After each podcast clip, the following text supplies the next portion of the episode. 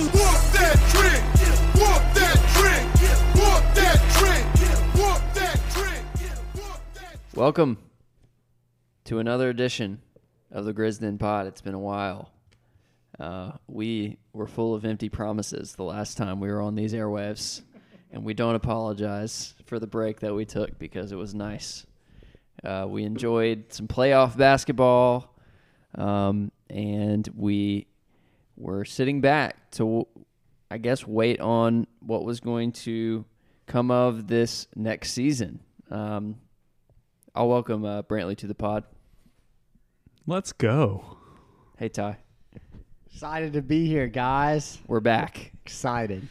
New season. We could have breaking news tonight as we were recording on this Thursday night, November fifth. The uh, player representatives for the NBA Players Association are meeting right now to pretty much what has been reported as a formality to vote on uh, the agreement for this upcoming season, which uh, we'll go over some details and we'll discuss here right off the bat. Um, but we got a good pod planned. We're going to go through um, just all the off-season storylines slash predictions slash discussions uh, for the Grizzlies. So we'll go through the draft. We'll go free agency, trade ideas.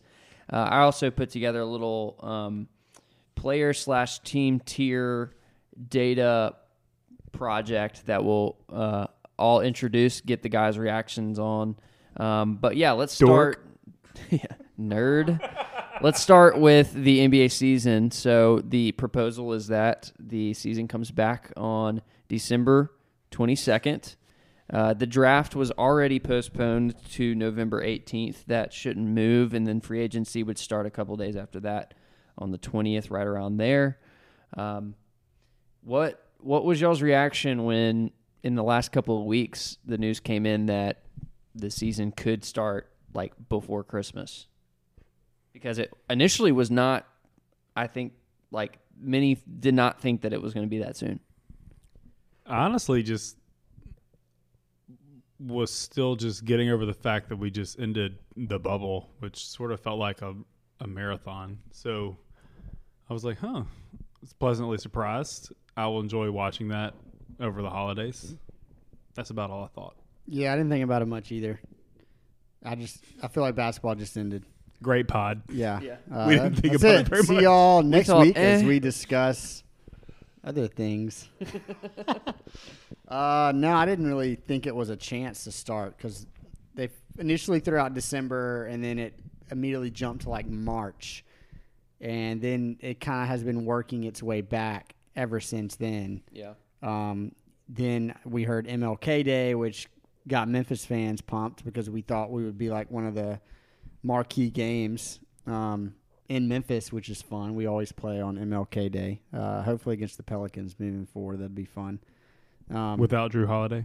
yeah, hopefully, yes. Okay, cool. Uh, so yeah, it's kind of like I can't really wrap my mind around the NBA starting back. I truly felt like it just ended. Um, so it's kind of hard to imagine it starting so soon. y'all care that um, y'all care more about basketball being back or more about uh, finding a way for fans to be involved? Like do you care that you could potentially watch a f- entire grizzly season but not be able to go and see a game in fedex forum? Well, I think I would rather like have basketball than not, if that makes sense. So if they say we're either going to start in December and no fans, or we're not going to start at all until fans, like I'd rather start without fans, because realistically, I like I'm not going to go to a, a ton of games personally. It's fun having like fans there, obviously, to you know set the mood and have an environment. But I'd rather watch basketball if like those were the two options. Same. That's exactly what I was feeling too. I mean, I saw a report earlier, it might have been today, that they were talking about how, you know, they could find a way to have some boxes be open mm-hmm. if they are like, you know, obviously regulated and safe. But I was like, yeah, that makes sense actually to have because that's already like a natural barrier between fans and everything. So we're we're gonna start a Grisden Pod GoFundMe, uh, so that you guys can send us to the games in a box, and we'll report back. Podcast live We'll from put the box. yeah. Everybody who donates will put your names on seats, and it'll be like you're there. It'll be great. We'll send you our new shirt. There you go. And you can just come too. That would be fun. Or that. Go. We'll do a me drawing for and those come who to the donate. box. Sounds great. yeah, there you go. So, um, yeah, it'll be interesting. I, I definitely, I definitely want basketball back already, even though I know we just ended. But I think that it's fun when you have, um, it's fun to be excited about our team. Like it's it it makes a difference for sure. Uh, and I think that uh, LeBron not being potentially involved for a while because he said he's going to like cherry pick his games that he's coming back. That makes me happy because I just don't love the Lakers. Ty, what you had something to say? So my one thing about it starting so soon is it's been said for the last three or four years, especially with the Twitter NBA NBA Twitter era, really cranking up. Like the NBA is a is a year long, you know, twelve month season as they call it, and I kind of love the in between. Right, everyone does. Like that's been one of the biggest not knocks against the NBA, but like even like ratings and stuff. Everyone the comeback is yeah, but like there's so much activity about the NBA all the time. And that's like a fun season to be in. Like what I'm talking about that is draft, free agency trades, like that stuff's super fun to GM. talk about. Yeah. And that is not necessarily going to get cut short, but it's almost like that process is sped up now, which is fun still, but you don't have like that to kind of look for. Like you literally at this point, like the draft is going to happen in the next few weeks, and then like a month later, the season starts. Yeah, the anticipation. T- so, uh, behind the pod here, lifting the veil on how we pod. Whenever we have things to say, we raise our hand. so Y'all that- don't know that. So that Y'all we don't know so that. that we don't speak up across one another. Ty raised his hand and then I raised mine, and I was thinking the same thing. Seriously, it's like the anticipation of the NBA is for those, you know, that are in between like uh, injected into my veins slash maybe four touches over than casual. The build up is is what makes following the NBA so fun right now.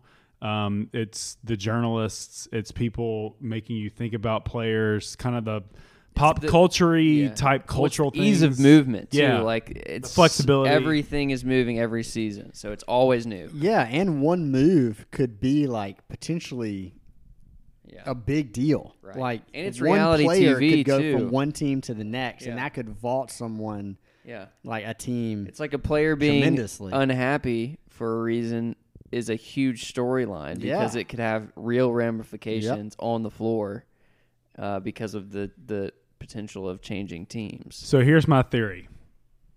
I think it's about to get nuts. Oh yeah, Why do you think that? Mainly because with big franchises right now that have a lot at stake, Name them. Just a few. I'm going to say the Sixers, I'm going to say the Rockets, I'm going to say the Warriors and the Lakers Clips too. and the Clips. Those five And Milwaukee with Giannis. I mean, you could go down the line. Sure, sure. Milwaukee, 6. Yeah. all of those have got to do things to compete next year. Uh, arguably the Lakers don't have to do anything, Right, quote yeah. unquote. But I think that's They will. They, They will have. They got to do something. They got to add more players. So, and the Sixers are basically saying like, it's e- they're not going to blow it back up. They're hiring people from a GM and coach Spending perspective money. to try to figure out how to like make what they currently have work or get rid of those assets to add back in. So all I'm saying is that th- when I've been just sort of like honestly casually following some of this movement, I'm just like, man, I really love where the Grizzlies sit right now. We've got a couple assets that we can be flexible with to take on a little bit more salary if those come with picks. We could take on some young assets. We'll, I'm sure we'll really go into this later in a second with maybe some real trade proposals and predicting what could happen. But you know, one of the reasons why I think we wanted to get together is just for for all you loyal Grisden listeners is to say like buckle up. In my opinion, buckle up. I sort of am predicting um, a little bit of intensity over a really shortened period of time right before we get started in December. And normally maybe we have a little bit more build up, so it feels like it's longer, even though all of these franchisees are going to get the same period of time to probably do their business. Um, Yeah. so Yeah, and the nuts part of it may not necessarily involve the Grizz directly. It may be more of the a team is trying to make a big move like Golden State did a year ago and they needed to dump salary. Who could they dump salary to? Oh, the Grizz are sitting there. We get a first round pick. We could be kind of like the beneficiary of a desperate team, which to me is perfect. Let's let's have that. If we could get like a young asset that someone's given up on or a pick that someone's not worried about because they're trying to win now, whatever that may look like. I think the Grizz need to be in a position where they are able to take on things. Um, and our salary, salary cap situation has changed. I don't know if we'll go into more details later, but we don't have as much space as what we did originally because we took back several contracts in the Justice Winslow trade. But we're still in an opportunity to take on take on some stuff to get assets back and to potentially help out teams that are looking to win now per se, I guess. Yeah, another wrinkle in this too is that uh, the Grizzlies aren't necessarily uh, a free agent destination, which means that we benefit off of trades. Yeah, not yet. Not yet, um, but it will be. one of the one of the interesting things about this particular free agent class is that it's not very deep. Um, there really is there's there are a couple of marquee quote unquote free agents. They're they're restricted. Uh, like for instance, Brandon Ingram is technically a free agent, but all signs are pointing to him getting the max at New Orleans. So, but what that is, uh, what that is interesting for the Grizz is that they are going to be beneficiaries of smart trades rather than free agent signings, and so there is more intrigue, I think, in a in a in an off season like this one, where um, I think the smartest teams will prevail rather than the uh, glamorous destinations, um, because let's be honest, the Lakers for the last 10 years have been complete idiots in the front office, and yet they just won the title because they're in LA. So we have to be smart, which is why, and we have smart people that are running our team now, which is why it could be fun. So, yeah, this will be an interesting, interesting off season. Like I agree with you, Brantley. Like it's going to heat up. Um, well, let's go.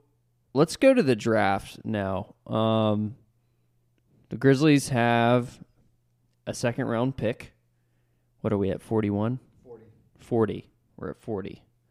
Um, and Ty is our resident draft expert and has Expert is generous.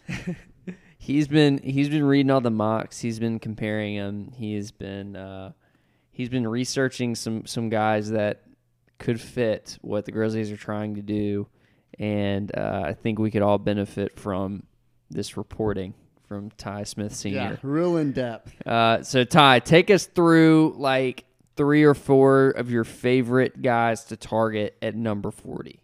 So, I think being at 40, we're already kind of limited because there's 39 other teams that pick ahead of us, which is Other teams or just other picks? Other There's picks. not 39 that's other true. teams, That's right? true. Other picks. but that that's happen. also math. I'm proud of you. I did it. So we're kind of limited into what we can get, and I think s- some of my guys are like hopefuls that they'll fall.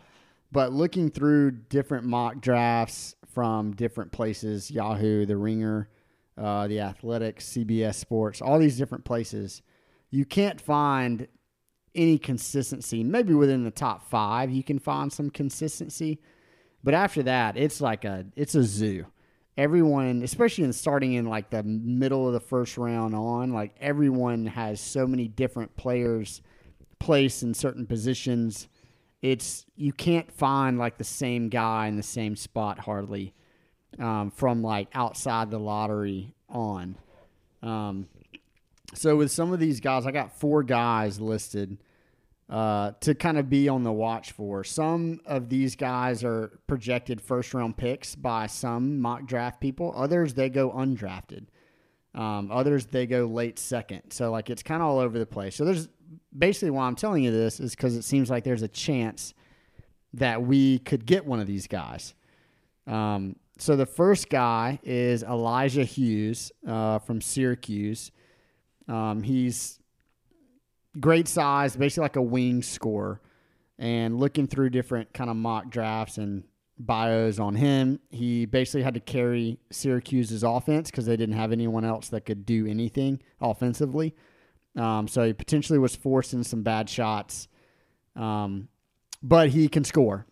Like he's a wing scorer. That's that's kind of his thing.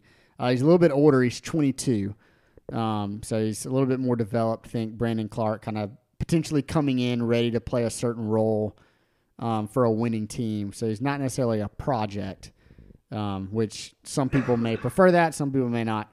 Second guy is Cassius Stanley from Duke. Uh, this is definitely a, a project potentially. So he's 20 years old, but he was only played his freshman year, so he's a little bit older.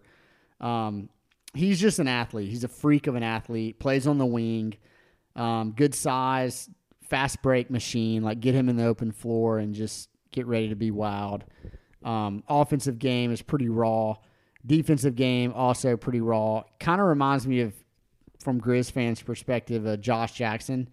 Um, honestly, probably a little bit more athletic, but similar kind of long, rangy player who maybe can hit like a standstill three, but really thrives in transition. Um, really athletic, really active. Uh, the next guy is Tyler Bey from Colorado. Uh, so the Athletic's mock draft has us taking him at 40, actually. That's why I put him in here.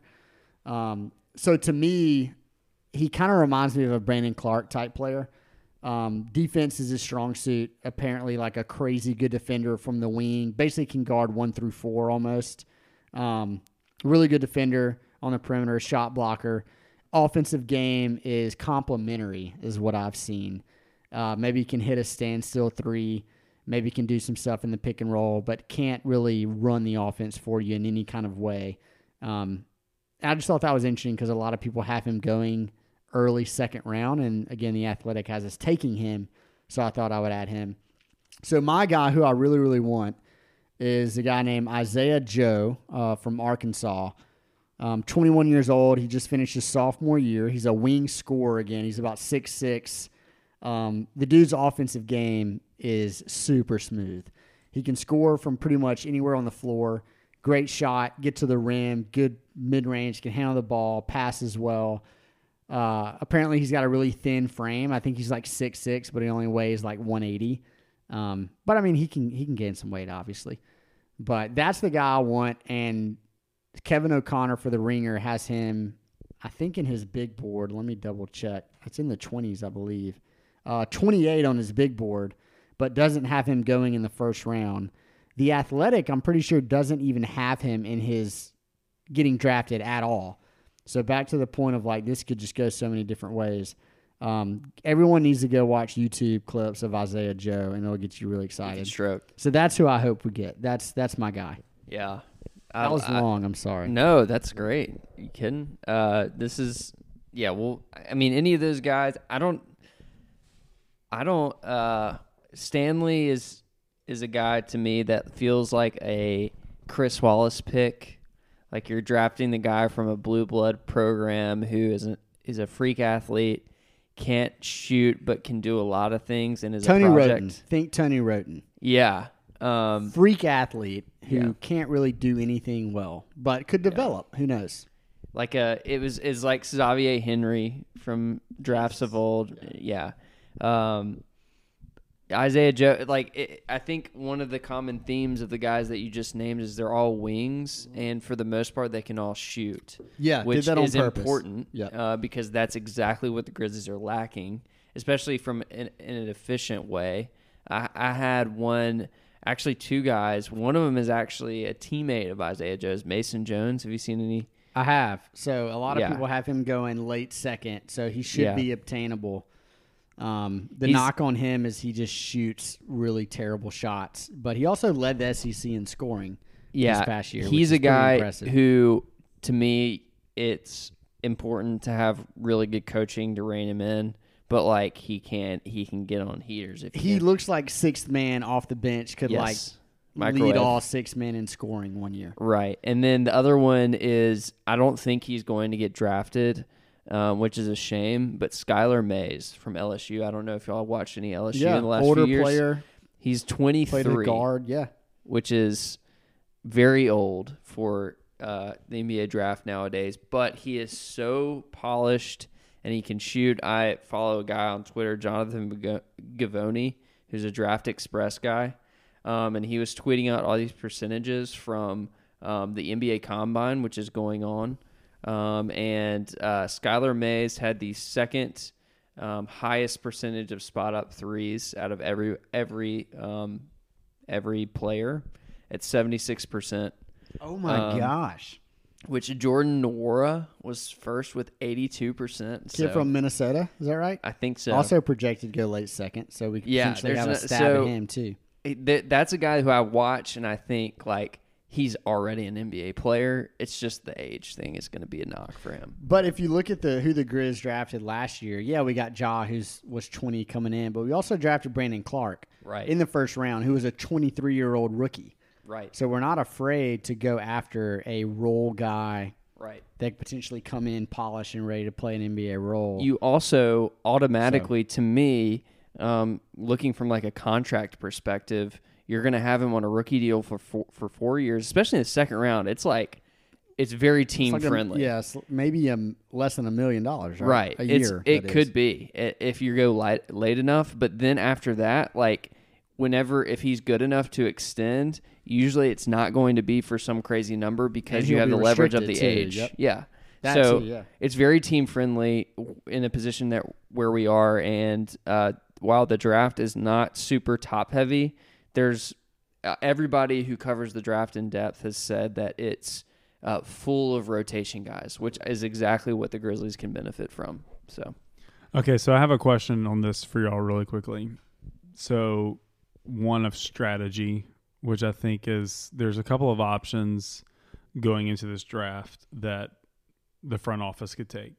First, sit back, be patient, take advantage of your spot, and wait, see what other craziness happens in front of you.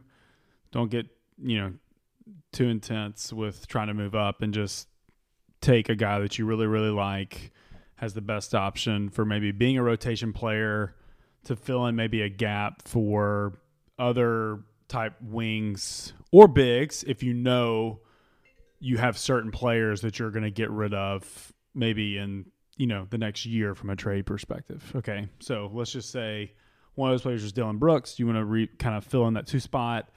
Who is a player that might could give you some scoring some spot up shooting or whatever like you just suggested? The second one is like, whereas they're like, oh, there's some craziness because of everything that's been happening in the world, and what happened in the with with no tournament this past year.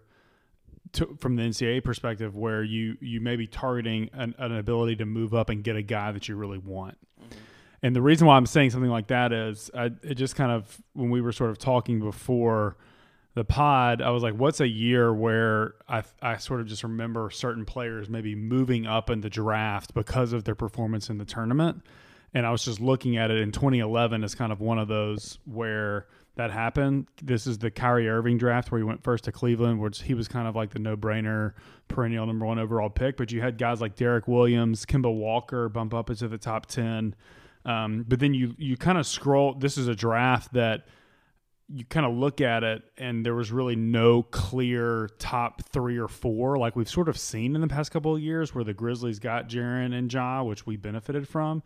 You had guys like uh, Vucevic um, falling to 16 or you know being picked at 16th, Tobias Harris 19th, um, Reggie Jackson 24th, our boy MarShon Brooks 25th, um, Jimmy Butler 30th. Uh, uh, and then this is Ty's favorite draft because 38th overall was Chandler Parsons. So, all that to say, this could be a draft where everyone's just saying like it's good rotation players, good rotation players. But for a team like the Grizzlies, who could jump up, maybe you know trade some picks or get rid of whatever it is, pay to move up to get their guy in the first round, late first round, because it's someone they really believe in because they've done their homework. Um, what strategy would you? So I'm kind of disclaiming all of this. what strategy do you hope that they take of those two options?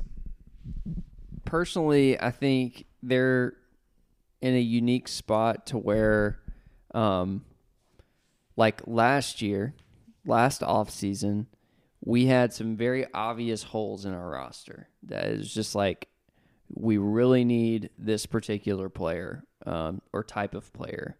This year, it's it's it's funny because I feel like we have a, a rotation that um, despite I would say like league wide would be considered a playoff type roster. In the West this year, it might not be enough, but if we were ranking from just power rankings, we would probably be in the top 16.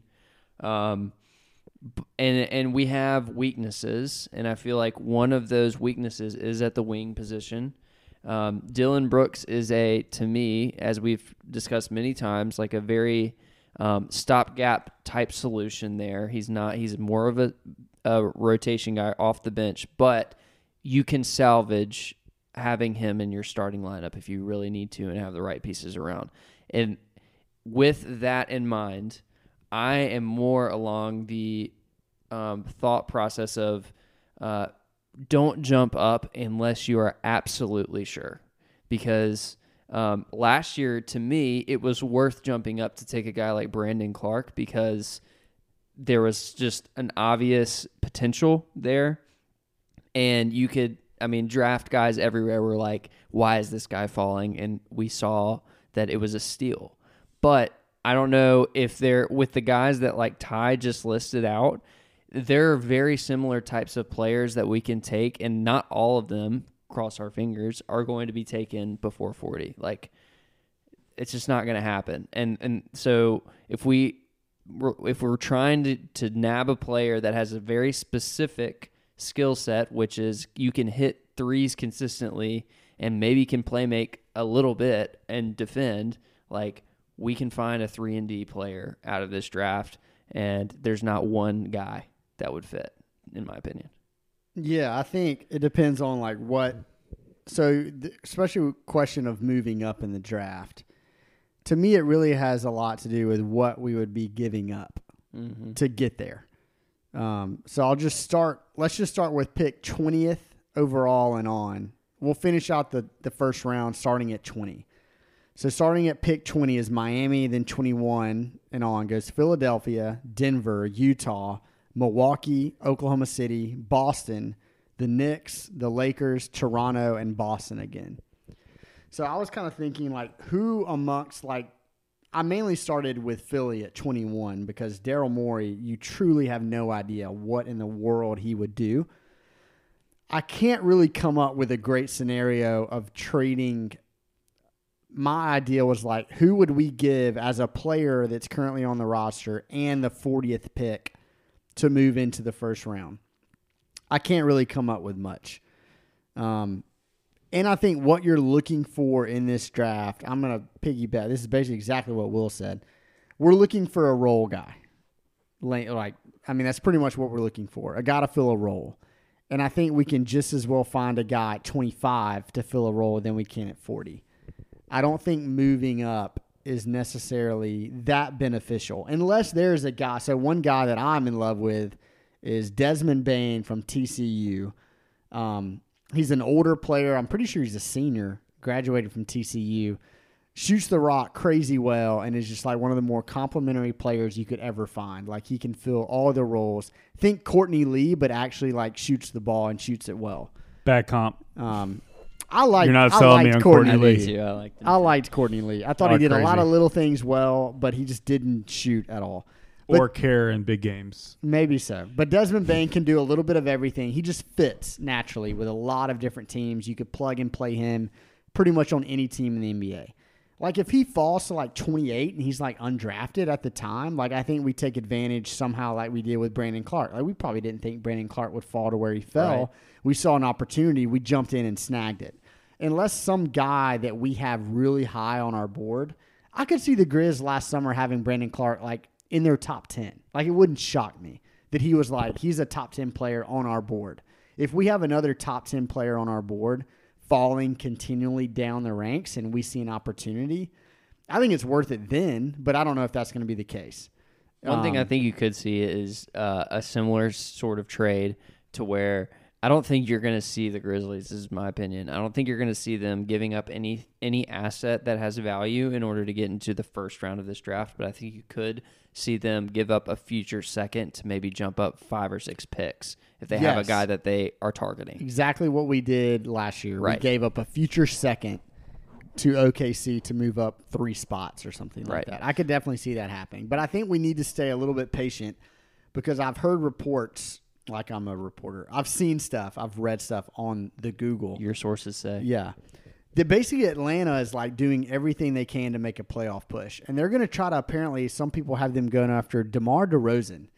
Basically doing a pick swap between them and San Antonio and getting DeRozan. Like if the Grizzlies were in this situation, I'd be like, what are we doing? Like we do not need DeMar DeRozan. I don't want to try to speed up our timeline for terrible reasons, right? To prove to the organization that, hey, we're trying to win. And I don't think the Grizz are in any way in that same situation. But I do not want to see us trying to sell out for something that only helps in the short term that actually harms our long term plan. That's what I do not want to see.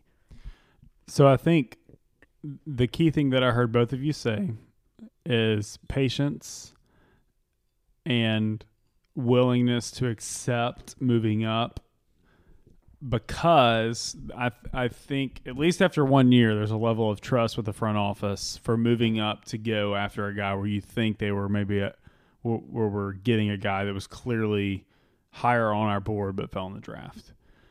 So I don't know if we'll necessarily have that benefit this year. It feels like because this the board is sort of all over the place for a lot of different people, and it also sounded like the thing that you'd be willing to give up was like a future second, but that's about it to move up. Yeah, so like an example is let's say like the Grizzlies somehow have Isaiah Joe like crazy high on their board, right? Or maybe like a guy who is projected to be higher. Um, some people have so Elijah Hughes is another guy that I mentioned. Some people have him going in the first round. So let's say 34th comes around, 34th pick. Elijah Hughes is still on the board, and that's Philadelphia is sitting there.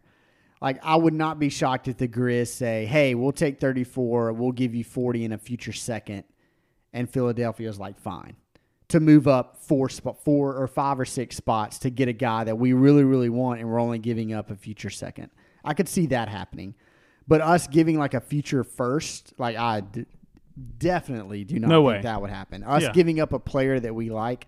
So one guy I kind of threw out is like, what would it take if we moved up a little bit higher in the first round? Like, what if we did 40th and like Grayson? And the more I thought about it, I was like, Grayson played. He was maybe our best player in the bubble. Like, I do not think we would give up a guy. I don't know what his percentage from three was in the bubble, but it felt like he never missed. And we are literally describing Grayson Allen when we talked about who we want in this draft. We want a guy who can play a role and shoot a good three ball, and that's Grayson Allen. So I don't think we would give up necessarily a player either. I think of a player that we can, a player you can be on the watch. Would you give up. Dillon Brooks? No, I don't think so. Not to make a move five spots up. Okay. I think Dillon Just- has a little bit more fun. value. Than I that. agree. Uh, he has more trade value, in my Yes, opinion. I think so too. I think Dillon could be thrown into a trade that can get you more than that. I'm Agreed. sure Will will talk about that later. Oh yeah. So one guy I mentioned is a guy or one guy I thought of who could play a very specific role on a good team who's a very smart player is Kyle Anderson.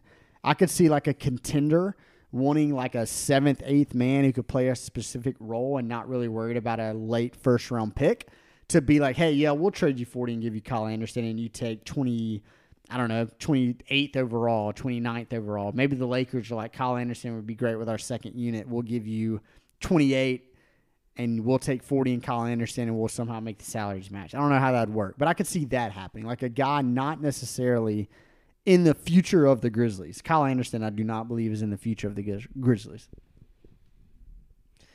All right, so let's let's move from the draft and have a let's have a D'Anthony Melton conversation because this is the one decision that the Grizzlies are going to have to make, and it is he's D'Anthony Melton.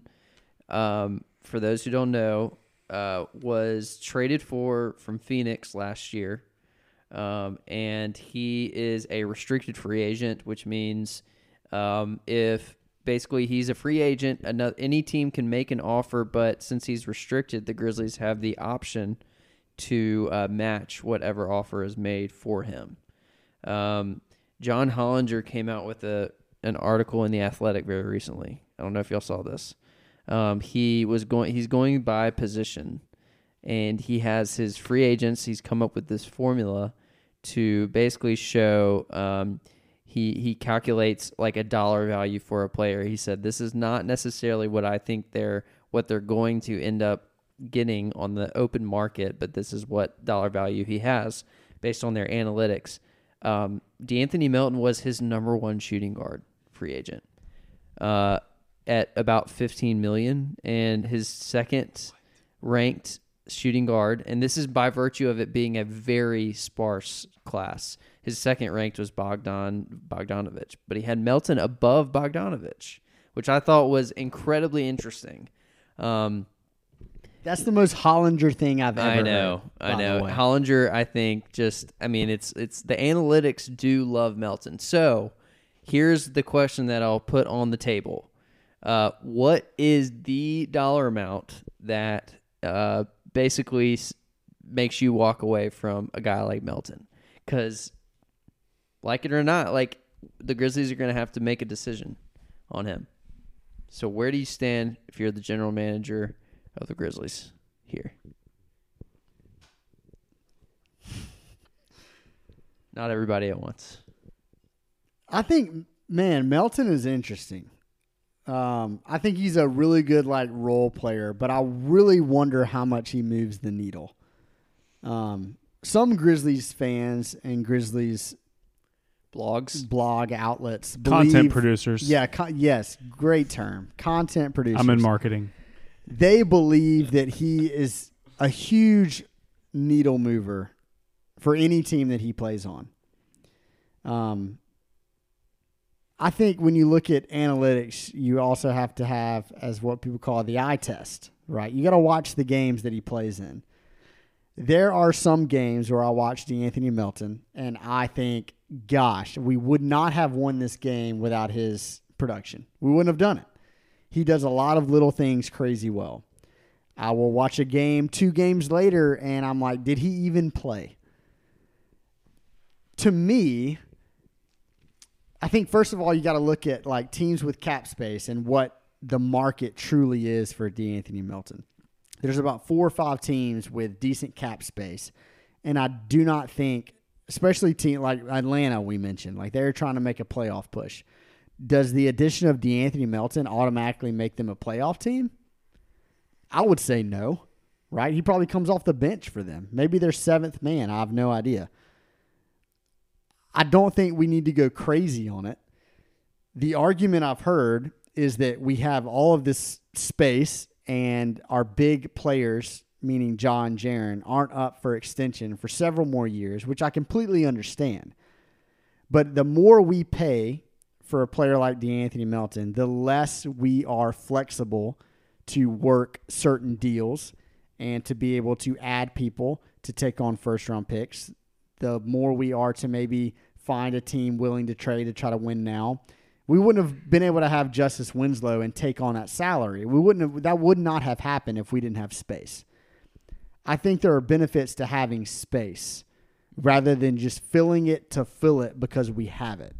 I think there are benefits to leaving some open space available to do certain things. And I think if we so back to your original question, I kind of got carried away. I think anything over 10 million a year is really tough to swallow for D'Anthony. I think the mid-level exception is a great deal.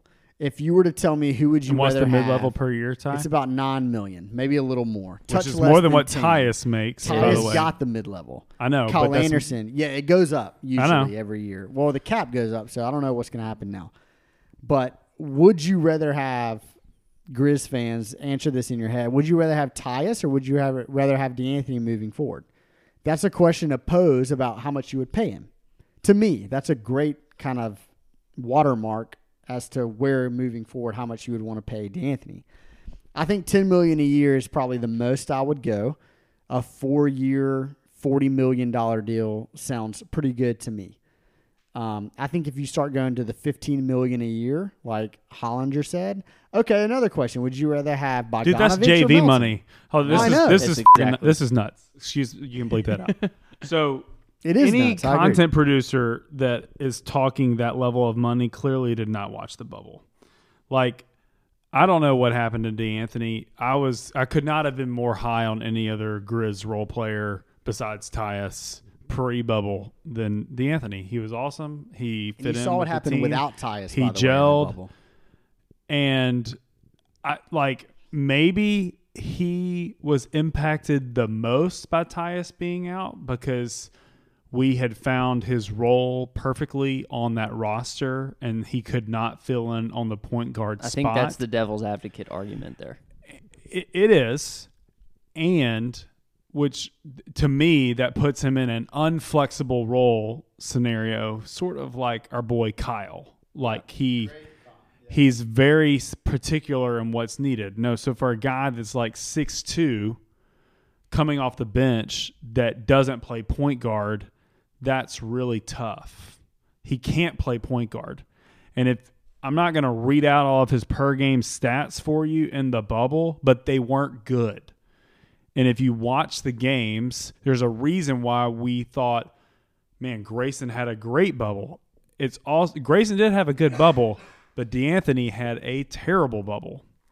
And uh, so it's a ma- it's sort of a matter of strategy of which one can have different opinions about your strategy. Do you want chemistry? Do you want solid basketball players in the regular season to sort of just help the development of your stars? That's one strategy. Another strategy is team flexibility to be able to take advantage of certain scenarios to build upon the future of your stars and that's where i think our strategy as a front office should be, so to me going anything above 8 million is ludicrous for D'Anthony Melton and my, my question sort of getting into this whole strategy of retaining players within an RFA situation is do we know that certain teams want him to where we should sign him and then trade? That's where I would sort of be I'd be sort of comfortable with it. Um, obviously, because we think we are going to get something back and we're going to control our destiny with getting something back for him. Because I mean, we traded who's the West Virginia kid that I can't think of off the top of my head. Carter. We traded Jevon Carter for him um, and got Josh Jackson back, right? Too. So and a pick, right? And that- two seconds, which is nuts. So. It is nuts. I just like I loved Melton on the team. He filled in great in the regular season. He was a major, major part of our success in the regular season, but he does not fit on a playoff contending team. Period. The team that gets him will quickly find, in my opinion, that he does not need to play more than 12 minutes per game in a playoff scenario. Yeah, I think the um, I remember we had a take. conversation. We had a conversation uh, during the bubble that you know Melton's struggles could actually be best case for the Grizzlies long term because he's sort of driving his d- value downwards. Now it's funny because on the other side of all of this, I think teams are looking in at the free agent class like who else is there, and that's sort of bringing the value back up. And one worry I do have is that this front office has Melton, you know, GMs love having their guys. That's why if a new front office is hired, if a coach was there before the front office was hired, usually there's a time limit on how long that coach is going to be there because front offices want their guys. Melton is one of this front office's guys. Um, so I think we could see a scenario where he might end up getting over 10.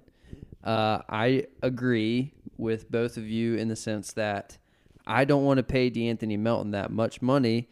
And honestly, it's not necessarily because I don't think he could be worth that one day. It's more so the opportunity cost. I think there's other players this year that we could fill in that slot, and I would rather spend $14 million on a player um, that's better than Melton and fits us better even though it's more expensive than signing Melton to a cheaper deal than that because of the long term implications. And I have a player in mind.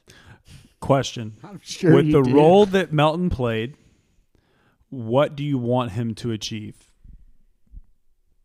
Uh, I want I would want Melton to be a um a backup too, but it's funny because I would rather I would rather play Grayson Allen at this point than Melton. Why? I would rather because of the um because of the lack of shooting uh, that Melton brings to the table. Uh, he makes up for it in other areas like defense, but there's also a size issue. And I think that at the end of the day, Brantley, like you were saying, we should have our eyes on the playoffs. And can you play him in a playoff series? Like, can he be successful? If the answer is no, then I'm not interested in having him on our team. Yeah, especially paying that type of money for him. So Exactly. going to the shooting stuff, and Ty, you can jump in here in a second, but um, what would you say is a good shooting percentage from the three point line that you would want someone to achieve in the playoffs in this backup scenario? Uh, between 35 and 40 Okay. would be preferred. D'Anthony went three for 23 in the bubble Right. from three. Right. That's 13%. Right. And I I really don't like I think the um I value the I value the improvements in the bubble more than I put value on the struggles. And I think that um like That's fair. like the confidence that was built in Grayson I think is going to end up long term being more important than like sort of a, a dry spell for Melton and at the same time it's to me very similar to our Dillon Brooks conversation where you can't ask me what I think about Dillon Brooks until you tell me how much you're paying for him. Yeah. So like Melt D'Anthony Melton with his struggles in the bubble, I could swallow them because he's making 1.4 million dollars and that's what we were asking him to do wasn't necessarily what he's good at. But if you're telling me to pay him 11 million dollars, then I am going to expect something out of him every single game because that's how much we're paying. That's like a low-level starter like money. So like bring something to the table and don't be our eighth man. So anyway, I think we're sort of aligned on Melton here. I mean, I'm not head over heels, but there's definitely a number where I, it would be smart. Yeah, I really like him. I think he brings a lot. Like I was in love with him from like January on because he did a lot. Same. Of, we all were. He Right. was doing awesome. He Mr. Do something. Mr. Do loved him. something. Yeah. but Regular season. yes, and I'm with Will in the fact that value has everything to do with it to me. Right. Like if we were paying him fifteen million dollars a year and he had the exact same season he just had, I would be like, "What are we doing?" Right? But by the fact that we got like Phoenix gave him to us on a silver platter, we lit- we received two Right. second round pits. We to, were like, take him. paid to Take him. take him. So that had that's like context, right? Like context matters. The fact that Hollinger has him the top ranked shooting guard is nuts to me. As a Grizzlies fan, if you were to tell me who would you rather have, Hammer or Bogdanovich, I would like I'll laugh pay in your face and say million a. Bogdanovich in a heartbeat. Yeah. Like he provides a That seems like a formula error to me. Like his V lookup is messed up or something. Yeah, That's what there were people roasting it. Uh, I was just can't terrible. believe it. Like but I he, get he was clear that this is not indicative of open market value, but Yeah, I get Melton's value, and I think that he would be a very, very productive player at the mid level. I think he would be a solid, solid player. right. Um, mid level exception guys usually are your sixth, seventh, eighth men off the bench, play a very specific role, and do it really well. You can count on them to do what they do well, and that's it. Tyus Jones and Kyle Anderson. Those are two prime examples of mid level guys. Right. Fifteen million a year. That's like Jonas Valanciunas. earlier, That's a starter level money. yeah. That's more than Justise gets. That that would be the highest paid starter on our roster right now if he got more than 15 million a year. Right. Right. He's not worth that. Like I'm Right. sorry, he's just not. He's a good player and I like him a lot, but he's there's a limit and you can't just throw away all of that because like you have space right now. That's my thing. Like don't you don't have to use all of it. It's not a rule to where you have to use all of it. Exactly. And we should be I think we should be smart with it. And I think we will. Right. And I honestly I think we're gonna keep him. I think we're gonna sign him till like right at the mid level and it's gonna be great. I don't think a lot of teams are gonna be like, man, he the teams that would really want him would probably be your contenders to come off the bench and play a specific role, and they don't have space, so they can't do anything about it anyway. So I think we're going to retain him, and I think it's going to be for a fair amount, and I'm excited about that. But I don't want to like overpay for the guy by any means, especially four year contract. Like I do Eh, not want that. He listed Melton over Oladipo and Danny Green and JJ Redick and Lou Williams. Yeah, I mean that's probably age with those guys, Mm-hmm. but still, like the Bogdanovich thing is crazy to me. What? Bogdanovich, I would love. That's nuts. It is. It it was certainly a uh, Coming from the guy who signed Chandler. Parsons, so grain of salt here. All right, let's talk real quick. Free agency and trades. Will take it away. I can't wait to hear what you have to say. I've been stewing on a couple. he wouldn't tell us anything before the pod. He just kept saying, "Save it for the pod. Save it for the pod." All right. So here we are We're on the pod. I mentioned this earlier, how in the D'Anthony Melton conversation, I didn't love signing him to potentially like over ten million dollars because of the opportunity cost. Um, there's a player that is uh, f- going to be familiar. I want to guess. To Grizzlies just fans. describe and let me guess. He is a free agent this offseason. Doesn't help much, but There's not a lot of buzz around this player. You haven't heard him in a lot of uh, of the popular, you know, rumor mills. Um, mostly because this guy, uh, this will be this will be interesting uh, if you can guess. Uh, he is presumed to just go back to the team that he is on, um, and nobody thinks otherwise. And there's a number that has been floated out for him um, that people just think he's going to accept, and that's going to be it because everybody's going to be happy. Um, any guesses? Giannis Antetokounmpo. I'm trying to think of Grizz connection. So he's played for the Grizzlies before. no, He- Derrick Rose. He has played for the Grizzlies before. It's not Derrick Rose. He would fulfill Kyle Lowry. not Kyle Lowry. I'm just naming all the people on this list. Sorry. Any more guesses, or Can would you you, give like me to a position? hear? Um, he's a wing. Oh gosh. Uh man. Um, Guterich. We already got Goob, man. The only thing that came to mind. I I'm don't out know. of I stupid really don't know. guesses.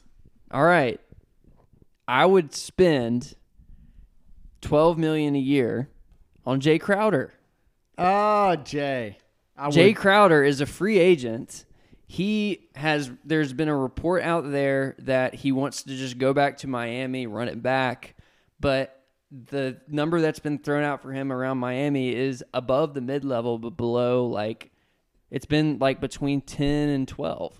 And I'm like Jay Crowder was valuable enough to us last year. He's familiar with the organization. He would be the veteran presence. He's a 3 and D guy you can rely on. And to me, I'd rather have Jay Crowder at 13 million a year than D'Anthony Melton at 9. Who says no? Not Brantley Davidson. I love me some Jay Crowder. I might say no. Bring Jay Crowder back. Why why not? I don't know. I think he, I think he did his time. And I think he filled his role, and I think he's moved on from the Grizz. I think it's really hard for a player who basically we traded. I know that was like in good faith, and everything ended smoothly, but he literally just went to the finals, and I think it'd be really tough for him to be like, "Hey, let's fight for the eight seed."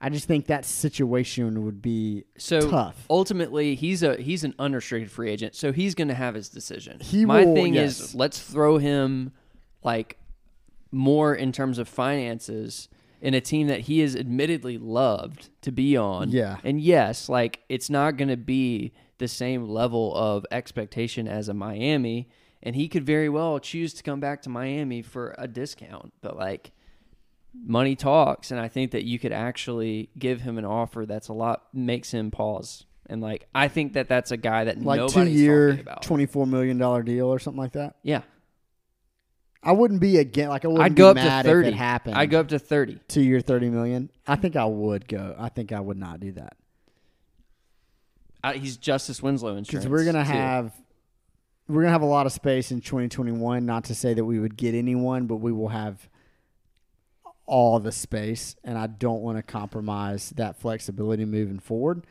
So I would probably say, nah. um, I love Jay. I love that he was on our team for that short term, and I think I'm I'm s- s- sent. Okay, that's fair. Brantley, you're in. Y'all know, y'all know my Crowder take. I think that his impact on the court and in the franchise is not. It, it was different. Him, him and Hills. I would give me Solomon Hill back too. Yeah. Both right. of them. Give me Solomon on the vet. That man. Give me him on the vet minimum. I love how you're talking with your microphone in your it. lap. Sorry. All right, I got another one. I, I'm. Can I just say for a second? I'm so happy that you would take Jay Crowder back. I would love I love Jay that Crowder. guy. Like Me too. He was. I was never frustrated when he was spotting up and shooting. Never. On the record, I would never frustrated. I would love to start him at the two. Like Ja Morant, Jay Crowder, Justise Winslow, All day. Jackson, and JV. Love that guy. All Let's J's. the next one. Let's All do right. The next one. The next guy gets me excited. He is a guy who has um, been on bad teams before. Buddy. Not a free agent. No, no, no. We're not to trades yet. This is this is just free agent. This is actually the only the second guy that I had and second and final. Joe. It's another J. described him yet. It's another J name. It's got to be Joe. It's not Joe. Okay. I'm not looking to overpay anybody. I'm looking at a very very particular price range, and I'm looking for it's the same need that we have. Still JJ is- Redick. No, he's still under contract. Is he Uh, He's a restricted. he that's why they're talking about trading him and Jrue. together? No, but they're They're both trying to to yeah, exactly. I'll put I'll put All him right, into that. this is a microwave guy. Because let's be honest, the one thing that Grizzlies have never oh, had I know is who a scorer. is. I'm so we down we on talked this. about this, but for I'm so briefly, down on it. Jordan Clarkson. no, Jordan Clarkson. Listen, no. this is a very specific role. Okay, very specific. He, if you watch any of the Utah series, he was instrumental in the playoffs for them even extending that to seven games. Obviously, Donovan Mitchell was incredible, but Bojan Bogdanovic, arguably their second best player, was out. They had to replace the scoring. Who was going to come in and do that? Jordan Clarkson. No, he is not the most efficient guy. He if he's starting the Lakers teams for years that were horrible, like he was the starting two guard on those Lakers teams. And he they has were horrible. size You just said they were horrible. because he was in a role that was just completely wrong. He is a sixth, seventh man who can come out of the gate and light it up. He is a Lou Williams on a discount. Dude, that that move is like title contender move. Jordan Clarkson is like the perfect sixth, seventh man on like a title contender. Right, but title He's contenders not are not going to pay him what we can pay him. Yeah, but we don't need him to like. I would pay Jordan. Clarkson seven million a year. I just don't want And that I guy think he's going to go for four in any other situation. I'd pay him seven I just- because of the need. I don't want him on our t- I don't want a guy who plays 16 minutes and shoots 18 times a game. I don't want that guy on our team right now. I don't mind if one night out of every three he can put up twenty five. Yeah, but also one, two nights in the other three, the Then other two pull- nights, we he have goes that in Dillon Brooks 18. anyway, who's starting for us. exactly. We don't need another one. Can we discuss this scenario he's- being the option if Dillon gets traded? No, I would say if we if we need somebody, I would rather have Jordan Clarkson. Well, I don't know about that. I was mm-hmm. going to say instead of D'Anthony, but it all comes down to Okay, what we pay him. We can't. We do not. I, I the principle of not taking shots from our young, uh, you know, next gen in important scenarios is what I think we need to protect against. If and we already have one who will. If we were having this discussion in six years, when we were like just got off from the playoffs and we made like the Western semis, and like who can we add to like push us over the top on the bench, makes a ton of sense. And he's 41. Right now, it does not. Yeah, that kind of guy, not him specifically, but that kind of guy makes a lot more sense at that stage. Right now, to me, it does not make sense. I, I Okay, so, that's fair. so so it- Hard it is an interesting. I, I think your monetary value is a little high. Brantley, Seven is high. up. Seven is a little high. But it's like rising up on anything. I'm just like having a discussion here on a microphone. it's like to me it would be uh, three years, twenty one million with a team option in the third year. I don't three years. I don't think so. Team option though. It's only two. Because he's expiring next year at that sweet spot number that you need to get deals done. So like the biggest thing that we're that this is moving into all these discussions to me are very hard to have without consideration of what do you think is achievable in the next couple of years from a win projection perspective. So Fun I'm topic. not I'm not gonna get here yet, or maybe we should as we talk about this. But like last year, the over under for the Grizzlies was 27 and a half. 26 and a half. Okay, so we're both looking at different Depends on odds whatever makers sports Oh, we are. because I have one. Let's just call it a smooth 27. I'm looking at 27 and a half. Okay, the Hawks last year were like 28 and a half. The Kings were 33 and a half. So this upcoming year for the Grizzlies, we're gonna make our predictions here in a second for what we think. I'm sorry, the Kings last year on this website, FanDuel.com. I don't know if you've heard of it. They're a sponsor of ours. we use them for our fantasy apps. They're really awesome. The Kings last year's over under was 37 and a half. So We'll have to prorate it for seventy two though, too. So it's gonna be weird. But we'll yeah, whatever. We'll pr- we'll prorate yeah. it. Thanks, math. just saying. But it's like, do you go after a guy like Clarkson if next year is a wa- if like uh, you're never going to tell your players this, but as a franchise, you have to know like what are the odds that the Grizzlies make the playoffs next year? Well, I still like That's okay. Are we better than the Suns next year? Uh, yeah, I think so. What? no, Are we better than the Kings next year? Mm, maybe. Yeah. Are better than the Mavs? No. Mavs Are gonna we be on top five better seed. than who am I missing? Ooh, this Blazers. is- wait, wait. This No. is a good conversation for uh, something coming up here in a minute. okay, Can we do some trades and then we can talk about that? Yeah, let's trade it. sure. All right. I have two freaking blockbusters. Okay. Dun, dun, Are y'all dun. ready for this? Yes. I can't wait to push back and then accept it. All right. I hope you like fall in love. I'm gonna be so excited and then push back. By the way, Ty is wearing our um, the Grisden official all right, heart baby. T-shirt. Uh, if you have not seen it, go to Grisden.com. It's got Jaren Jackson celebrating Ja's uh, attempted dunk in the All Star game this past year. Some have said it is our most underrated, amazing shirt. It's definitely my favorite. It's Mine so good. too. It's so good. It is really pimp. So you can go to Grisden.com and buy it.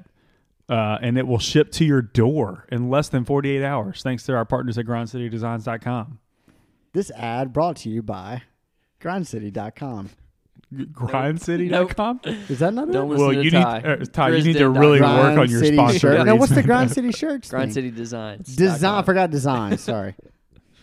GrindCity.com Killed it. might take you to a site that uh, We're not really sure. What, viruses. Don't open do that it. in incognito window 1st I'm not really sure what it. that Just go to grind.com. All right. All right, here we go. To me, as I mentioned earlier, the uh, Grizzlies are in a situation, uh, market wise, where trades are our best way to either accumulate assets or acquire players that are part of our long term future. This first trade is uh, of the latter sort. So this trade is with the Sacramento Kings. the Grizzlies. the Grizzlies would send the expiring contract of Gorgui Dieng and the ever so valuable uh, contract slash uh, player that is Dillon Brooks. Um, you never find the combination of shooting and defense in a guy like Dillon Brooks. Not to mention confidence. In return for a very malcontent Buddy Hield who can come in and you can slot him right into the culture of Grizz Next Gen um, with some would say a poor contract at four years, 84 million that starts this year. In addition to Richaun Holmes, who's making $5 million, he's also an expiring Big fan of him. to replace your backup center role as well as a 2020 and 2021 second round pick. So we two, would receive that. Oh yeah, we are taking back a mammoth of a deal. That will never Buddy happen. Hield.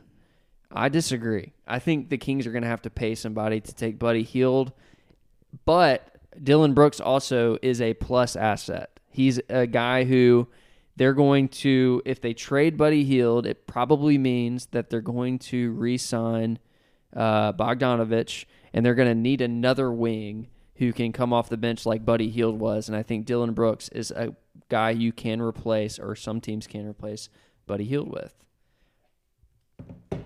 Who says no? I mean, if I'm the Grizzlies, I, Kings I don't say say no. no. Yeah, the Kings, I feel like are going Okay, what's the kicker? The picks? Yeah, Two second round picks? absolutely. I feel like we would have to give them picks to take that on. I disagree. Okay, so let me ask. Let me ask you. Let me ask you this question: Mm-hmm. Are there other teams that you think have the ability to make this trade yes. that make more sense than us? yes. Meaning, because Buddy Philly. like is a win now type player. So all the six teams that we listed to start, there's only like two of them maybe that really have the ability to maybe make that trade. If I'm just thinking off the top of my head, They're like the Warriors could make that trade, right? If they wanted to have somebody like Buddy, they've got some assets that No, they could but- expend. yeah, but like they're so deep in the tax that it does not make sense to add a long term deal like Buddy Hields. It makes way more sense to add a short term uh, That's guy fair. Okay, that can. If you're gonna pay the tax, you might as well have it not be for three years. If you're gonna pay it, pay it one year and get a guy that's better than Buddy Hield. Man, I just find it hard to believe that Sacramento would dem- would also send us picks The the in reason this scenario. But you have to re- remember too, they have a brand new front office. The deal that was signed for Buddy Hield was prior to this front office. That is a negative value. Like they will have to pay in some form or fashion if they're going to attach another player that's more valuable than Holmes. Sure, but it's either they're going to have to find like to me Dillon Brooks is a young player on a very reasonable deal that can replace a lot of what Buddy Hield brings to the table. Maybe he's a B plus if Buddy Hield is an A minus. But and that's a really good sales tack that you just put on for Dillon Brooks right there. I think I that appreciate your I mean, confidence. Everybody that's writing about Dillon Brooks is ag- agrees. Like he's, we don't see Dillon Brooks the same way that I think a lot of teams do. I think because that's because of the contract too. Oh yeah. So For if sure. you would, yeah, I think Buddy, Buddy Hield's a much better player, but at twenty four million dollars moving forward versus eleven, that's a huge difference. But man, I would, I love the idea of Buddy being a Grizz. Um, I think it would be tough. Yeah, I think we would have to give up a pick potentially to get him. Um, just because of his value around the league, I think is still really high. I think he provides an asset that a lot of people have to have to be good, which is shooting. I think he shot 40% from three every year he's been in the league, um, which is crazy impressive. He also averaged almost 19 points a game last year, primarily coming off the bench, which is also crazy impressive. Um, I think he holds a lot of value, and I think his contract it so it goes 24 million, 22 million, 20 and 18. So it's descending. It ends in 23, 24. Um, so Dillon's would potentially end a year earlier and they would get rid of Gorgui. I get that. So a thought I had is what if they threw us Jabari Parker, who they may potentially not want anymore. They picked him up off Atlanta this past year, and he expires in 2021 at six mil, six and a half million instead of the Richaun Holmes at five million. I could see because I could see Richaun Holmes wanting this or they wanting him, but regardless, I just think that we Well, yeah, would have we to send back a pick pick. up a backup center off the scrap heap. Yeah, so I think the deal that you just mentioned, I think instead of us sending them two or them sending us two second rounds, I could see us sending them two second round picks. Okay, So what do you I don't think? think so. What do you think? that's fair. Let's let's flip the let's let's be a Kings podcast for a second. If we're a Kings podcast, why do we do this trade? We do this trade because you are going to uh, your flexibility as a franchise is going to be considerably increased. You're also going to get a guy who is if if a guy was on the Grizzlies, I don't know, if Jonas Valanciunas started to openly say that he did not want to be on this team, like that's a concern. And we are like as a a fan of the team would probably not want that in our locker room. And so I think that matters. And I also think that you're at a point where, um, I mean, if you're looking long term too, you don't know what the cap situation is going to be. And a guy like Buddy Hield just making that much money, you'd much rather have a guy who you could talk yourself into, like Dillon Brooks, with the right coaching in the right role, could be a half price Buddy Hield. Yeah, so I think if you look at so this is from a Kings perspective, like you just talked about. So Buddy's coming off the bench for them. So their starting two guard is Bogdan Bogdanovich, which we just we talked about him earlier. So he's up for basically a new contract this summer, and he'll get it. I don't know what he'll get, but he'll get a good contract. The Kings apparently really want to hold on to him, and he started as their two. It's tough to swallow an average of 20 million for the next 4 years as a backup shooting guard where you could take a Dillon Brooks who basically would play the same role but for half the money. So I get that for sure. It's not necessarily like what the Kings would want. I think we would get outbid for Buddy is what I'm coming at. Like I think we would I think Buddy would require more than what Will offered initially. And I think there are teams out there that look at Buddy and say this guy could be either a great starter on a team surrounded by good players or a really, really solid off the bench guy. And I think they could potentially offer more than an expiring and a guy similar value, just better value, and then like receive like sending out pick. I think we would have to give a pick to have a chance at him is what I'm saying. I'm Well- not saying that like Sacramento wouldn't want to give him up because I Right. think they would because they're overpaying a backup shooting guard right now. Yeah, I think I the that point, negotiations start at where they are, and I think maybe they take the picks off the table, and there's a chance that they could swap out Holmes for Parker. And if it got down to Hield and Parker straight up for Dieng and Brooks, I would would be thinking about it a little bit longer, but I could see do it. more of that. Yeah, I could see like that working because basically they get off Buddy's long, big contract. Gorgui expires, and they have a a good like similar type player, not as productive. Dillon's not as good as Buddy Hield, but he's half the price, so that Right. allows them a little bit more flexibility moving forward. But I could see us having to throw in like almost a future first, like one of the Golden State or Utah first round picks to make the deal work. But maybe I'm I wouldn't that, overvaluing Buddy. I don't really know. I don't know what Buddy's value is around I don't the think league, you're so- overvaluing Buddy. I think you're undervaluing the the market. terribleness of the contract. Maybe so. Yeah, I don't know. He'll be on a contender next year. That's my thought. I think a, Yeah. I think That's what I Philly is going to make a run at him and probably get him somehow. Daryl Morey's going to do something fantastic. and end up with Speaking him. of Daryl Morey, Josh Richardson, give him to me. are you buckled in? the Grizzlies call up Philadelphia. And they say, Daryl, listen, Big D. you have a problem in Philadelphia right now. And the problem is you've paid two players in particular way too much money for way too many years. I already know what you're going to say, and I don't want Tobias Harris. I don't want him. Ty, man, that was terrible. Ty listen to the damn deal. Daryl, We're gonna send you Yes. Gorgui Jane's Dieng's expiring contract. We're gonna send you this up and comer that we just got on a bargain named Dillon Brooks, and we're gonna send you The, The la- the center- analytics on my guy suck. the centerpiece of this deal, Marko Guduric, for contract uh, matching purposes. In return for the absolute just f- dumpster fire of a contract of Tobias Harris, along with Matisse Thybulle,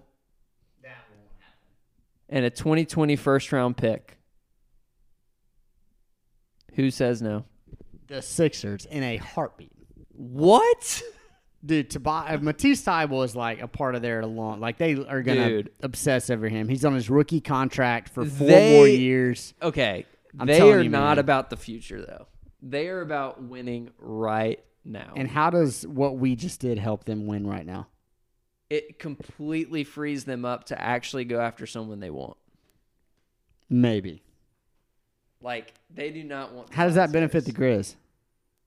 How does that benefit the Grizz? Well, we get a young stud in Thybulle. We get a chance at their 21st pick of this year's draft.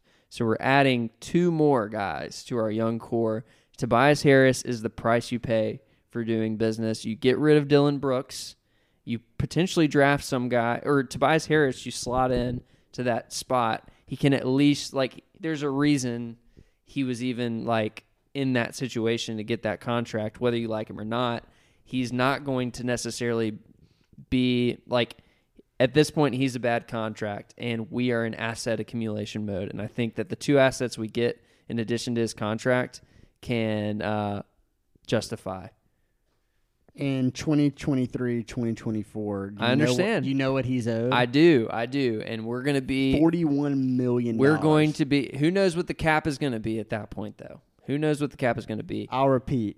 41 I million understand, but why then at that point why would the Sixers ever say no to a deal like that? Okay. You're making my point. Yeah, I, the, the Grizzlies should not do that trade. There's no Thank way. you. Okay. I, I- just wanted to throw it out there. I think Like, it's I think it's a fun consideration. Um, They wouldn't give up Thybulle first of all, and they probably wouldn't give up like a first. They wouldn't send us a first round pick. you're That's- not getting off that contract unless you attach something like Thybulle. But I thought I don't but- think they'll do it it's- now. He's not really that worth it. Who? Thybulle. He's he's good, but I mean, I'm pretty sure that we all would have a better shooting percentage than him from the three, anytime. That just crushes you in the future.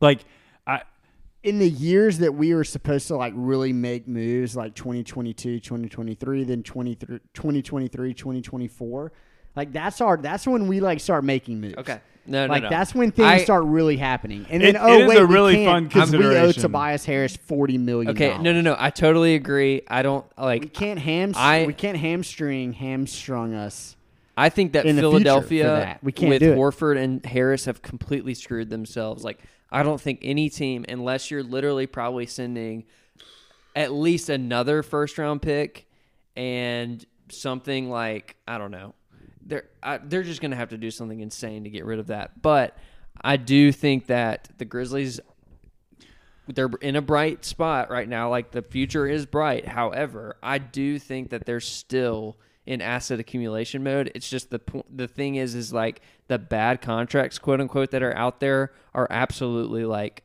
terrible. Buddy Hield to me is the bad contract that is right in between. he's obtainable Right. Yeah. I, I get that from both sides. I get Right. Sacramento trying to get off that big deal and find a player of similar mm-hmm. of a similar role, just way less money. I get that hundred percent, and I think that makes sense. But I I think Buddy still holds a lot of value. Going back to our previous conversation, I think we'd have to give up more, whether that's a pick or something else moving forward. Tobias Harris, I don't think the Grizzlies would do that because I don't think we would look at that contract and be like, yeah, we'll take that on to get Thybulle and the 27th pick and apparently, or whatever that pick is, in the worst draft in a decade. I don't think that would happen. I think we would have have have to ask for another first and at least one more good player. And I don't think the Sixers would do that. right. At all. I don't think that. Yeah, I think the Sixers might. when they make a move, they're trying to make a big move. They they they might get rid of him, and I mean, uh, uh, Daryl's been willing to get rid of Pitts, but they would use his contract in a deal to like somehow work to get Harden. Not That's like not gonna Dillon happen, though. Brooks, but they're not going to do it for Dillon Brooks. They're just not. Well, they're going to be willing to do it Oh, to they set up to go after Harden. But they would need them. They would need a contract. Well, they to have match Horford too. that. That's they have another big. They have they have lots of But big. then they would also need incentives to trade Horford. Like a team taking on Horford, Horford's going to say like, "Well, I'm taking." We'll on give this you Horford contract. and Embiid for Harden and some other. t- I I don't, don't know, think they're going to be able to put two of their thirty million dollar contracts in one deal.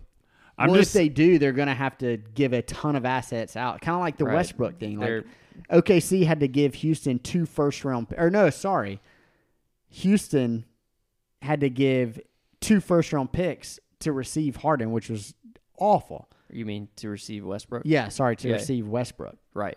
Like To get that's off of Chris Paul. okay. Or Philadelphia is going to have to give up assets to move off these contracts, and I think that's going to be really tough to do, especially for a player like Dillon Brooks. If you're going like star for star, I get it, but that's not a star for star. I just move. think that Tobias Harris is either a sunk cost or you salvage what you can, and Dillon Brooks to me is like the salvage value of a contract that, that that's that bad. Like that's still a young asset that replaces the shooting of Tobias Harris, who admittedly, like he is not he's he and Dillon Brooks probably shot the same sort of efficiency, like which is sad. But the I think principle, though, is an interesting consideration because, to me, it's saying who do you, where do you take advantage of your flexibility to get on? What is what is the future asset value that makes you say I'm willing to pay for that future asset value? Thybulle is not enough for me. great. So, 'cause- so I get your point though. It's like we're giving up just contracts, taking on another big one for the future because we're willing to think that Thybulle could develop into something like a true three and D lockdown player, but also hit a three. Like, and I just, I just feel like he's. I mean, he could. I love Tony Allen, but he just feels like he's kind of another one of those type of players, Right. Where he's never going to really develop an offensive game. No, that's fair. Um, it's it's just interesting. Uh, But I'm with you. That's a that's a Yeah. fun thing that the the point is is that the Grizzlies are in position to think about these types of things where there are a lot of franchises that aren't. And so there could be things that pop up this way where we're able to entertain them and you're going to see rumors of them and you're going to see you're, you're likely going to see something happen, I think, because that's why Gorgie was attained in the first place. Right, Is to be able to leverage him to take on future con- future salaries to receive something for to be able to match player. a salary. Yeah, right. a bigger salary. I think that's also rounding this conversation. I guess I think that could be a benefit to signing D'Anthony at a good deal. Good deal meaning like around ten million. We have that mid-level kind of middling contract that a lot of teams don't have that we could potentially treat as an asset. But I think that I think you get in trouble if you pay him too much because you're like we talked about earlier. You're very limited into what you can do at that point Mm-hmm. because the Grizzlies are never going to pay over the tax, at least not at, at this time. If we are like making a title run, maybe Pera throws the ball. I don't know, but we need to keep flexibility so this stuff can happen because in the Grizzlies organization, a smaller market team in Memphis, you got to be willing to work the edges to make things happen. You can't just try to go make a big splash and expect things to go your way because it never has. So we have to be open to doing little things on the margins to make us crazy competitive or work through the draft. Those are the two options we have. Right. All right. So what we're gonna do to end here? This is already a megapod, so um, I hope you're enjoying it though because this is super fun to talk through. Um, so I compiled. There was an article that came out in the Athletic. It was written by Seth Partnow, and it basically ranked the top 125 players in the NBA for next season. Um, and it did so in a way that divided them into five tiers. And within each tier, you have like an A group, a B group, sometimes a C group. So what I did is I took I took these uh, this list and I um, compiled to where I took the how many players per team are in uh, this top 125, and then I prescribed values to if you're in like one the t- tier 1A, you get 10 points. If you're in uh, tier 1B, you get 9 all down the line because his lowest tier was 5A. So that goes from 10 down to 1. And so what I did then was I took like for instance, if uh, the Clippers are uh, one of the obviously one of the teams that are in this list, they have a certain number of players in the top 125. Also, I took the average of those values that I assigned to each player. I added those together and I got like a total score. And then I ranked like from top to bottom the highest score to the lowest score. And I think it's an interesting way to predict according to just simply like what is you, what are your guys on your roster and what does that add up to for next season as like your potential rank. And so what I want to do um, is when Ty comes back in here in just a second is go through these and uh, from top to bottom and there he is. So what we're gonna do is I'm gonna is I'm gonna I'm gonna give you like the highest number of guys in this list to the lowest number and like the range so you can get an idea and then I'm going to give you like the averages for those values. So the highest number that a team had and there's tied for first of guys in the top 125 were 6.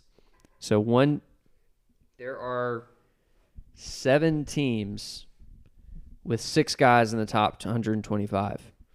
And those averages are, you know, range from high to low. So for the top team after this, when you add the number of guys plus the average, are the Clippers with a score of 9.83. The second place team, Boston Celtics, 9.67. Third place is where it gets a little weird. Um, and if you go down the line after third place, I think it makes a little bit more sense. But I think it's just by virtue of the number of guys that are in this list. Houston is third. So that's a little wonky. But then after that, you go Brooklyn, Lakers, Bucks, Heat, Jazz, Warriors, Raptors, Sixers, Nuggets, Mavericks, Thunder, Pelicans, Pacers, Trailblazers, Suns, Wizards, Grizzlies. Wizards is another weird one, but I guess they're. We'll go look at those and see. But then Spurs, Magic, Pistons, Timberwolves, Hawks, Kings, and the bottom four Bulls, Cavs, Hornets, Knicks. So it's not crazy, like far off from what you could expect. However, in this scenario, the Memphis Grizzlies are projected to be tied for 19th in the league, which is not crazy. Like I could see them being like right on the edge there, but then they would be 12th in the West. Um, which to me speaks more so to the strength of the West because the guy the, the team next to them are the Wizards who like are tied for that 19th spot and are the 8th East team down that far.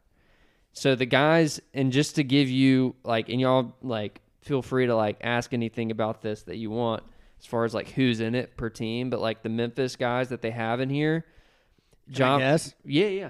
Go ahead. Ja, Jaren, Jonas. That's it. Where's one more? They have four. In the top 125? Mm-hmm. Oh, uh, probably D'Anthony. Oh, that's good. Yes. Brandon Really? Clarke. So Let's go. the tier system, it's really interesting because, you know, they have um, Ja Morant is 3B um, in this. And I'm going to, So who's he ahead from a point guard perspective? so this is interesting. Sorry, no, he's 3C. He's 3C. He is in the same tier as Klay Thompson, Russell Westbrook, Zion Williamson, Jaylen Brown, Kristaps Porzingis, and Trae Young for next year. And then in the um, tier 3B, you have Kyrie, Siakam, Jerry, Draymond Green, Donovan Mitchell, Bradley Beal, and Devin Booker. So he's one slot behind those Mhm. guys. And then 3A, you have Khris Middleton, Karl Anthony Towns, Kemba Walker, Kyle Lowry, Jrue Holiday, Jamal Murray, Ben Simmons, and Bam Adebayo. And then you have some of the stars that So are Ja's the- our highest ranked player. yes. Okay. Um, is this like value as well, or just There's a- strictly like talent? No, it's it's like basically a lot of it is geared towards uh con- like win contribution. Okay. So talent, essentially, Yep. on the floor. Mm-hmm. Um, is Jaren our second ranked player? Yes, he's in tier four B. Okay. Can you can you say what tier he's in? he is in there with uh, Caris LeVert, Eric Bledsoe, D'Angelo Russell, Bojan Bogdanovich, J.J. Redick, Joe Harris, John Collins, Lou Williams, Mike Conley, Montrezl Harrell, Miles Turner, OG Anunoby, Otto Porter, Pat Bev, Ricky Rubio, Spencer Dinwiddie, and Zach LaVine. He's the youngest by like five years. Yes. And then 5A is basically like your rotation guys, and there's a bunch of them in there, which is where Jonas. BC and Jonas Okay. are. Like solid starter level rotation. So what sticks out to me is the two guys that are technically our best players are 21 years old. Ja Morant being in that high, s- being so young, is insane. Insane. Can we also say that Zion being there is bullshit? I Can we know. also say Trae Young? I get Trae I Young's know. individual stats are awesome, but I could you hate tell me that he's the my least Grizzlies favorite player in the roster whole is league. better Over than Harden? Yeah. I hate Trae Young. I just because think I winning hate matters and Ja- like James Harden has actually like gotten somewhere, even though he stinks when he gets to the highest level. But he's gotten to the highest level to even like prove that he stinks. Trae Young is not the answer. I would hate if he was my player of the future. Like that really stinks. I think I'd rather have him over Luka. totally. So Houston was the one that I mentioned that was like questionable. Uh, Will, by the way, for you folks listening at home, did not even acknowledge that No. I said that. I don't acknowledge absurdity. um, James Harden one being one A, like the one A players are Giannis, Harden, Leonard, and LeBron. Those are the four. One B, Kevin Durant and Steph Curry. Where's AD? AD is two A with Doncic and Jokic. Uh, two B is Lillard, Butler, and Embiid, which that trio is so intriguing to me because it's like, which one do you want? Yeah. Like the Butler, Lillard, Embiid debate is crazy. Um, two C is Chris Paul, Tatum, Paul George, and Rudy Gobert. And then 3A is what we already went through. So it's interesting. I mean, this is one guy's opinion, and he's projecting out this year. So he has Ja roughly top 30 in the league then. You just named like 20 guys ahead of him. He know- is. He is. the- there are thirty guys ahead of his tier, so he's in the next group after Okay. top so thirty. top 40 in Yes. the league right now. hmm That's nuts. Yep.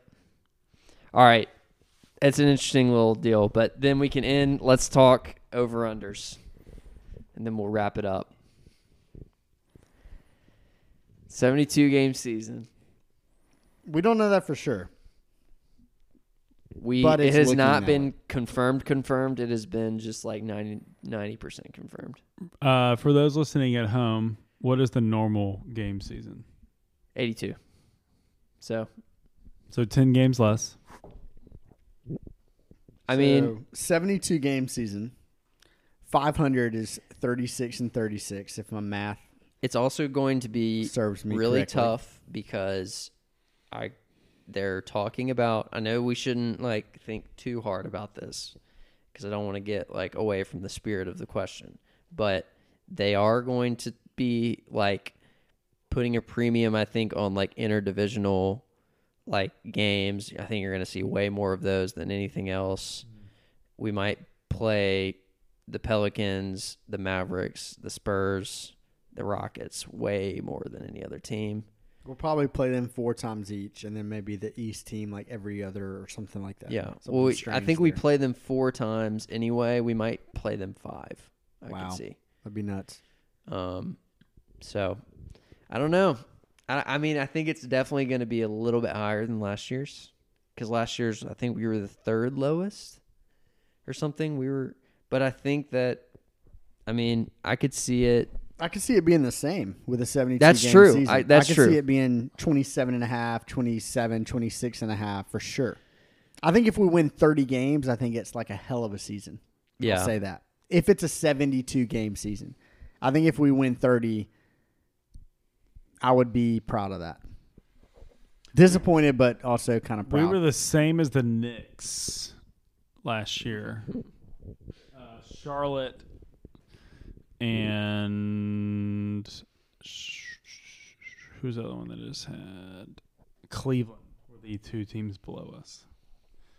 So I'm betting the under of whatever Cleveland is, but that's Cleveland was 24 and a half point. last year. so Brantley, 72 game season. What's the over under? What do you think? I sort of think that it's going to be set right around 26 or 27. Me too. yep. I think I think 28 Would is you be taking the 26 over is in probably that where it is. scenario? No. I think we win right at like 28 games. I think it 26 to 28 games is where I could see us falling. And then we get a top six pick and draft the future all star shooting guard that we've always wanted. This can be awesome. Do So- you want to? What do you want to happen? We'll end with this question. What is your Hey, Will, ideal you never mentioned- Grizzlies? What's the I think Over y'all are right on it. I think it's going to be right at around 26 and a half. But like what is the ideal So do we go 2020 would you bet over or under that then? Let's say 26 and a half, 72 game season. What would you do? It would depend on how they have the rest of the over under set because I think that would inform the decision a little bit. Like for instance, if Phoenix is like 30. yeah. Yeah, yeah. I get you there. But is is it better to have a season where we go through a brutal West, we fight, we end up uh, we pull some out, we don't pull some out, we have maybe an injury or two. We then with 20 games left decide we're not going to make the playoffs and we rest Ja Morant or is it better to freaking go for it and just see what happens? I, I sort of foresee us going for it and still losing. Uh, which is what I would prefer to what you know, sort of Yeah. see us do. Like I don't, I don't, I'm out of the tanking game. I think, I think we have some competitive kids that need to compete um, every game, as opposed to sort of watching us lose. Um, but when you just look at the West and who we're going to be going up against, I mean, you're just we're just young. You're going to it, I mean, health has a major influence on this. So like, you know, one or two stars goes down, not on our team, all of a sudden we take advantage of it. So if Doncic goes down, we pick up.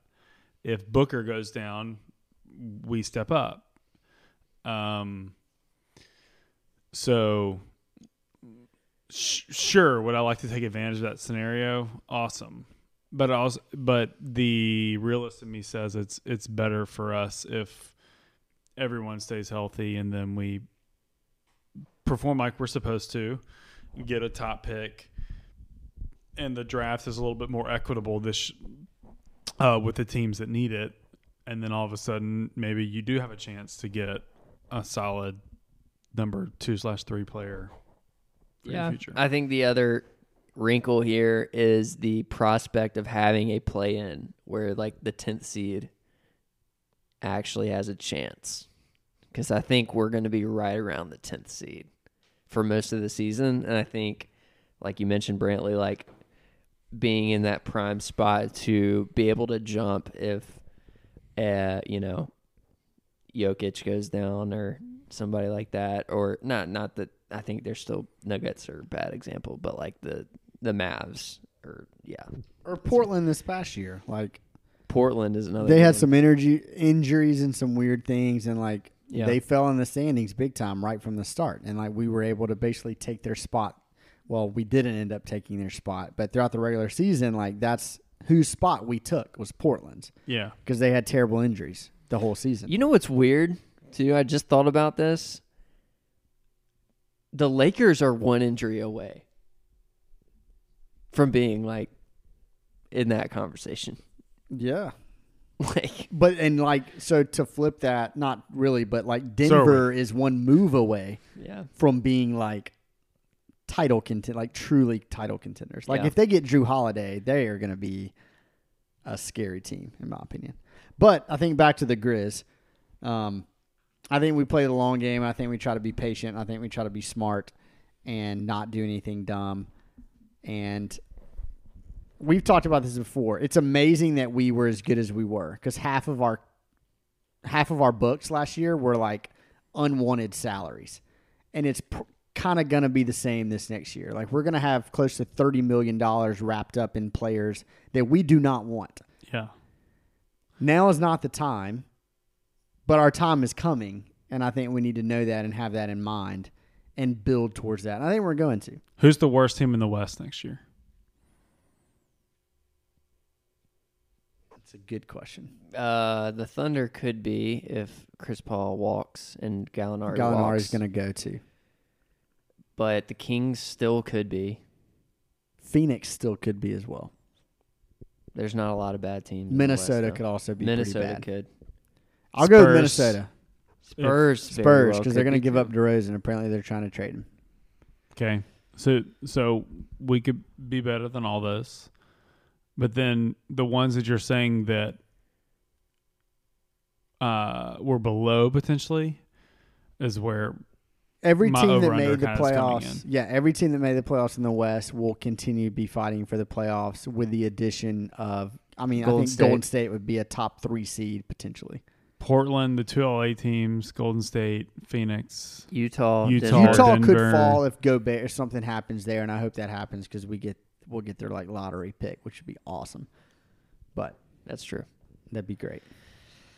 Oh, it's intriguing, and we're just gonna be frisky, which is gonna be fun. And I, again, just like man, if we had, if they had done conferences realigned, we would be totally in the East. So an and it would interesting be thing so about much that is better. The most recent Bill Simmons podcast with Ryen Russillo. They talked about how to make up all this money that's going to get lost from TV Oh, yeah. deals, and Bill Simmons threw out expansion in both teams, both cities. He threw out of having a team is Vegas and Seattle. Oh wait a second, both of those would be in the West. Who would get bumped to the East? The Grizz. And that'd be awesome because we'd be like perennial, at least like top six seed every year. It'd be awesome. That would. Oh, it's been a fun edition of the Grizznin Pod. We caught up on a lot. Um, we have a fun off season right around the corner. Draft is about a little less than two weeks away. And free Go get your. Isaiah Joe Grizz jerseys. Print the jerseys. Print them, Uh, baby. All right, uh, guys. Next time we talk, maybe Buddy Hield will be on the team. And Or we'll Tobias have- Harris. We'll have to, and we'll have Matisse Thybulle and some firsts. But until then, uh, we'll talk to y'all next time.